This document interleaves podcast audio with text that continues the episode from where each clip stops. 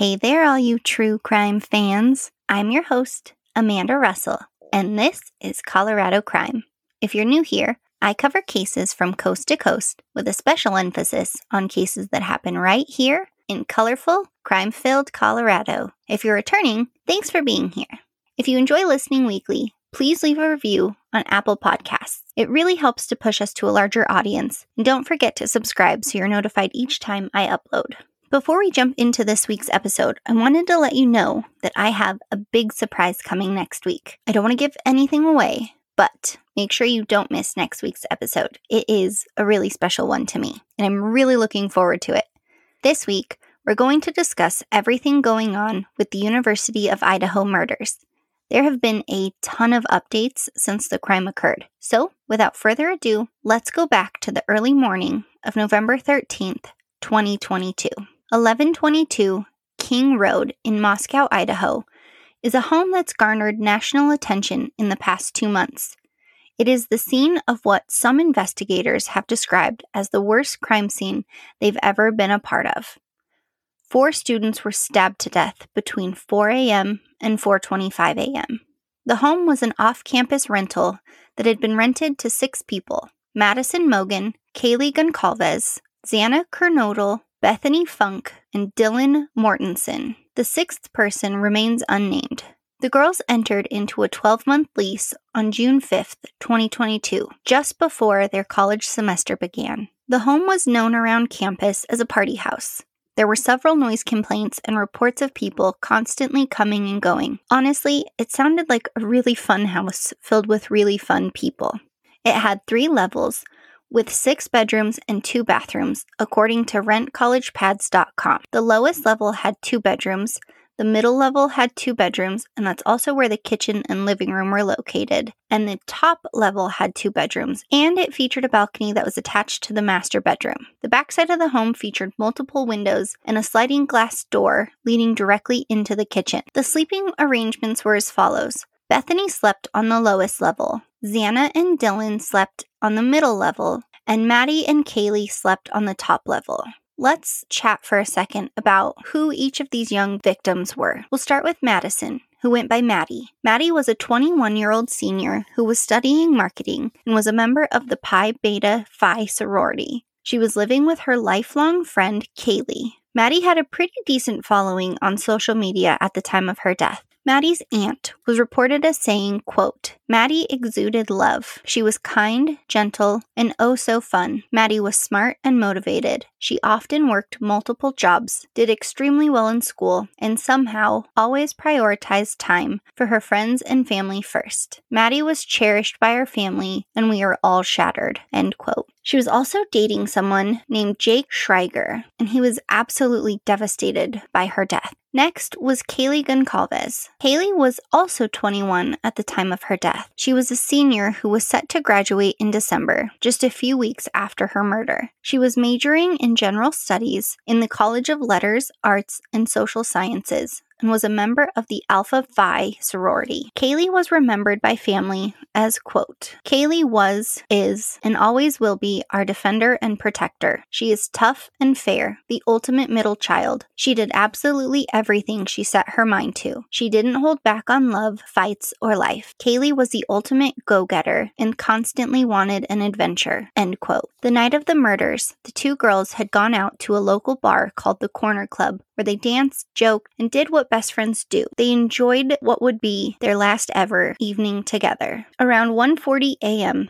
the two girls stopped by a food truck, the Grub Truck, grabbed some food, and were driven home by a private party. Kaylee and her ex-boyfriend Jack shared a dog, Murphy, who was also home. But let's go ahead and talk about the other roommates before we delve into the events that occurred that evening. Xana Kernodle was a 20 year old junior who was studying marketing and was also a member of Pi Beta Phi with Maddie. Xana's sister told CNN, quote, You rarely get to meet someone like Xana. She was so positive, funny, and was loved by everyone who met her. End quote. Xana was a competitive gymnast, and so is my daughter. I'm going to link a GoFundMe in my link tree if you're interested in donating. It's a scholarship endowment fund in Xana's memory created by her family. Also staying at the house that evening was Xana's boyfriend, Ethan. Ethan Chapin was a 20 year old freshman student studying recreation sports and tourism management and was a member of the Sigma Chi fraternity. He was actually a triplet. He had a brother and a sister, and the three of them all attended University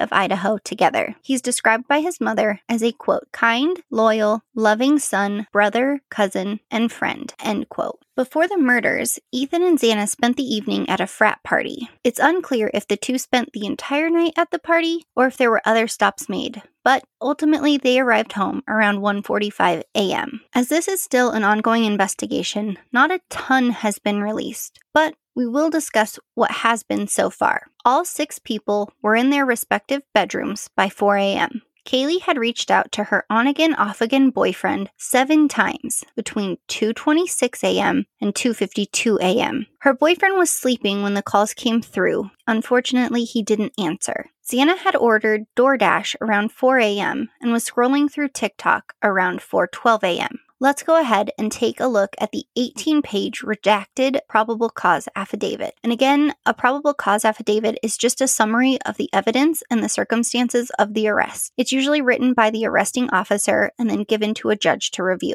And redacted just means that some of the information was censored before being released to the public to protect the integrity of the investigation. The affidavit in this case was written by police officer Brett Payne. It gives an overview of his qualifications and what he saw that afternoon when he arrived on scene. This is by far the most conservative affidavit that I've ever seen. Most affidavits give a lot of detail regarding the scene and the bodies and so on and so forth, and I was actually really impressed by the lack of detail. I felt it served its purpose and explained why the suspect in custody is in fact in custody. So Officer Payne didn't arrive on scene until around 4 p.m. The Idaho State Police forensic team was already on scene when he arrived. Officer Smith gave Officer Payne a walkthrough of the scene. He was originally there to assist with scene security and processing of a crime scene associated with four homicides. The two officers entered the home on the first level and went up a set of stairs to the second level. The two went towards the west bedroom of the home where Xana and Ethan's bodies were found.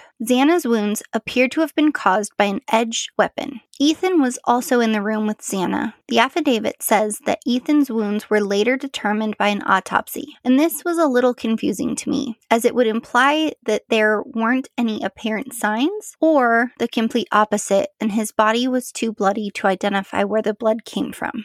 The two officers continued their walk through and headed towards the third floor of the home. This is where Kaylee and Maddie slept. The two continued to Maddie's room, where they found both Maddie and Kaylee in Maddie's bed, deceased. Both had visible stab wounds. A tan leather knife sheath laid next to Maddie. The sheath donned the Ka-Bar and USMC insignia. Ka-Bar is a combat knife brand, and it's best known for its Ka-Bar fighting slash utility knife which is commonly described as a 7 inch fixed blade, 1095 carbon steel clip point blade, and leather washer handle. Basically, 1095 steel is very common steel for forging knives, and a clip point blade describes how the blade appears to have the front one third clipped off. It sort of has like a curved point, if that makes sense. After the sheath was tested for DNA, it came back with a match to the suspect. Investigators spoke with the two surviving roommates, Bethany and Dylan.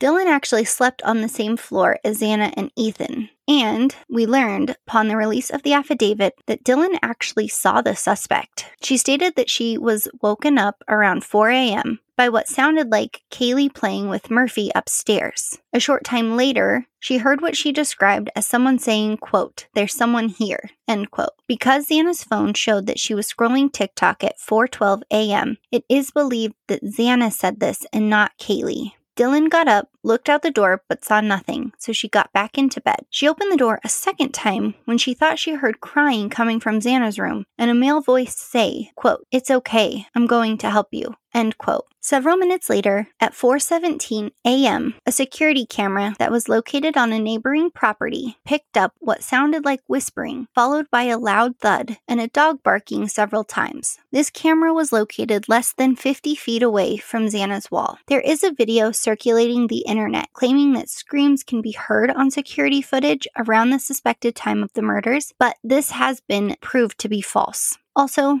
don't be a shitty person. Don't spread lies about the case. It's disgusting. No one appreciates it, and especially not the friends and family of the victims. So Dylan went on to open the door a third time, and this time she came face to face with the suspected killer. She stated that he was wearing black clothing and a mask that covered his mouth and nose. She described him as 5'10 or taller, not muscular, but athletically built, with bushy eyebrows. The suspect walked right past Dylan and out the sliding glass door, likely the door he entered. Dylan stood there, frozen, until the suspect left. Then she locked herself in her room until friends came over and police were called around 11 a.m. And there's been a lot of speculation as to why Dylan didn't immediately call police. And I've seen so many different articles saying different things, but Dylan herself has not explained her actions, so I won't report anything. I'm sure she was scared, and it's actually a totally common trauma response to not trust what you saw. A latent footprint was found at the property during a second search, and it appeared to be similar to the shoe pattern of a van's. It was found just outside of Dylan's door, which is consistent with the path she described the suspect took. With info police received from the roommates,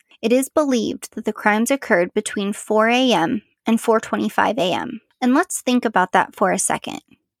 25 minutes to brutally stab four people. Stabbing is a very physical and very exhausting way to inflict damage to another human. And I feel like that's a really small window to commit the crime, and I wonder why Dylan and Bethany were left alive. Was this a mistake, or did the suspect do this intentionally? After police reviewed surveillance footage from neighboring properties, it was released that police were looking for a 2011 to 2016 white Hyundai Elantra in connection to the quadruple homicide. It was announced in the affidavit that police actually narrowed down the car's year from 2011 to 2016 to actually 2014 to 2016. The suspect vehicle was seen multiple times before and after the murders. It was seen headed towards the Moscow residence around 3:26 a.m. There were multiple sightings beginning at 3:29 a.m. and ending at 4:20 a.m. The car was seen passing the 1122 King Road residence 3 times before the crime occurred. The car entered a fourth time around 4:04 a.m. and not again until 4:20 a.m., leaving the area at a high rate of speed headed away from Moscow and towards Pullman, Washington, another college town where Washington State University is located. When investigators looked into the surveillance footage from Washington State University, a car consistent with the description of the 2014 to 2016 white Hyundai Elantra was seen leaving the parking lot at 2:44 a.m. on November 13, 2022, and it was headed in the same direction as Moscow. The vehicle is seen again returning to the college at 5:25 a.m. Several residential and commercial cameras picked up the white car as it traveled from one college town to the other. It was seen multiple times en route to 1122 King Road and again several times on the way back. On November 25th, 2022, police made the announcement publicly to be on the lookout for the white car in question. Everyone was looking for this car. And it just so happened that a Washington State University police officer named Daniel Tanego had the idea to search the list of white Elantras registered to the students at WSU.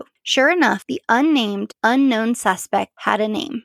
Bryan Christopher Kohberger was a PhD student at Washington State University's Department of Criminal Justice and Criminology. He had a master's degree from DeSales University in criminal justice, and, according to his driver's license, he was a six foot tall white male who weighed 185 pounds, and his picture shows he, in fact, has bushy eyebrows. On August 21, 2022, months before the murders, he was detained as part of a traffic stop in Moscow, Idaho. He was the sole occupant of a white 2015 Hyundai Elantra with Pennsylvania license plates. license plates that were going to expire on November 30th, 2022. License plates that Bryan would renew in the state of Washington on November 18th, 2022. And for a little reference, November 18th is just five days after the butchering of four innocent people took place. Four people he's accused of callously and calculatedly murdering. On December 13th, 2022,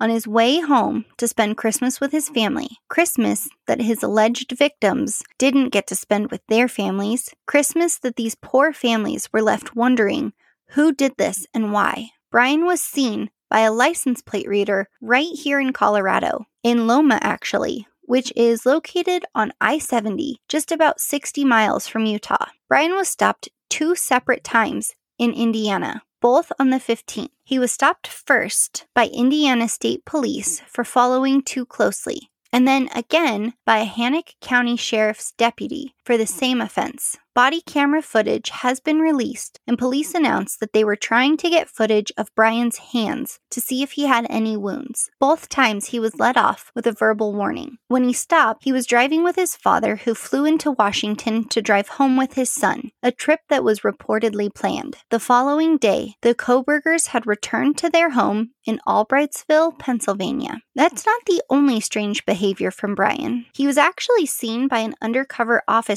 throwing his trash trash in a neighbor's trash can in Pennsylvania. And it's been reported that he wore surgical gloves for weeks before the murders. He also applied to the Pullman, Washington Police Department in the fall of 2022, and he had a post on Reddit asking people who had committed serious crimes what their emotional and psychological traits were that influenced their decision making when committing their crimes. And it is still available on Reddit if you want to read it. I'm not linking it. It's too eerie of a look into the mind of someone who would go on to be accused of committing some of the most terrible crimes in Idaho's history.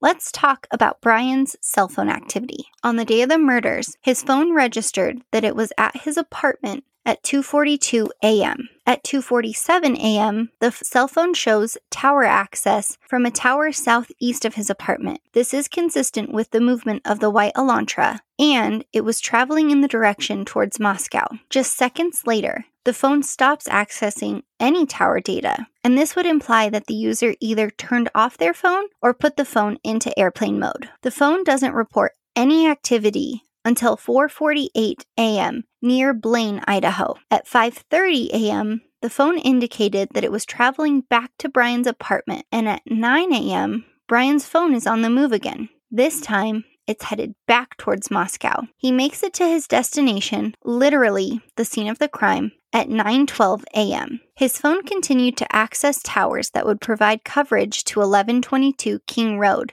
until 9:21 a.m. And then it traveled back to his apartment and was there by 9:32 a.m. Why? Did he realize he left the knife sheath behind? Was he just curious to see if people had discovered what he'd done yet? Or was it simply a coincidence and he just happened to be in the wrong place at the wrong time multiple times. His phone shows that he was in the area prior to the murders beginning at 12:36 p.m. He's seen doing some grocery shopping and then his phone is near the crime scene again at 5:32 p.m. and 5:36 p.m. Then, from 5:36 p.m. to 8:30 p.m., the phone stopped reporting. Was he watching the house during this time? Was he following the victims? What was he doing there? Also, I want to talk about one more thing before we move on from the phone. According to the phone records that police were able to obtain, Bryan's phone was in the area 12 times before the murders. 12, 1, 2, and all but one of them occurred late at night or early in the morning. He was watching that house like a hawk. He knew the ins and outs, the people coming and going, how busy it was. He knew his target, allegedly. This is all speculation, of course. Lastly, aside from the car, how was Bryan connected to the crime? Remember that knife sheath? Well, DNA was found on the snap. Trash was recovered from Bryan's parents' Pennsylvania home, and familial DNA was used from Bryan's dad to connect Bryan. Once trash is set outside of a residence, it's considered abandoned property and a search warrant isn't needed. Bryan was seen throwing away his trash in his neighbor's trash can, so they were able to get his dad's, and bam, Bryan Christopher Kohberger was arrested at his parents' Pennsylvania home on December 30th, 2022, around 3 a.m. He was held in Pennsylvania until he waived his extradition trial and was transferred to Idaho. He has had two court appearances since he arrived. The latest occurred on January 12, 2023. During that appearance, Bryan waived his right to a speedy trial, and now a preliminary trial is scheduled for June 26, 2023 at 9 a.m. At that hearing, Idaho prosecutor Bill Thomas will present evidence showing there's enough to go to trial. If that happens, the case will bound over to district court where felony proceedings are heard, and that's when Bryan can enter a plea, whether guilty or not guilty. If he pleads guilty, a sentencing hearing will be scheduled. But if he pleads not guilty, the prosecution and the defense will then prepare for trial. What do you guys think? Did Bryan commit the crimes he's been accused of? If so, did he act alone? Clearly, I think he did it. Allegedly. I think he's too confident and he totally gives me Ted Bundy vibes. As always, I will keep you up to date as this plays out in the judicial system. And remember, if you're interested in donating to the Xana Kernodle Scholarship Endowment, please check my link tree. It's in my Instagram bio, or you can search Colorado Crime Pod on Linktree and find it there. Thank you guys so much for tuning in this week. I'm so excited for next week's surprise. I hope you guys are too. Our case next week actually involves Idaho as well. If you have any case requests or suggestions, please send them my way. If you haven't already, please subscribe so you can be notified every time I upload. Please leave me a review on Apple Podcast. It really does help to push our podcast to more listeners. New episodes are released every Friday at 10:30 a.m. Mountain Standard Time. Please follow me on Instagram at Colorado Crime Pod for info on next week's episode, as well as other true crime happenings. I hope you have a beautiful day wherever you are, and as always, stay safe.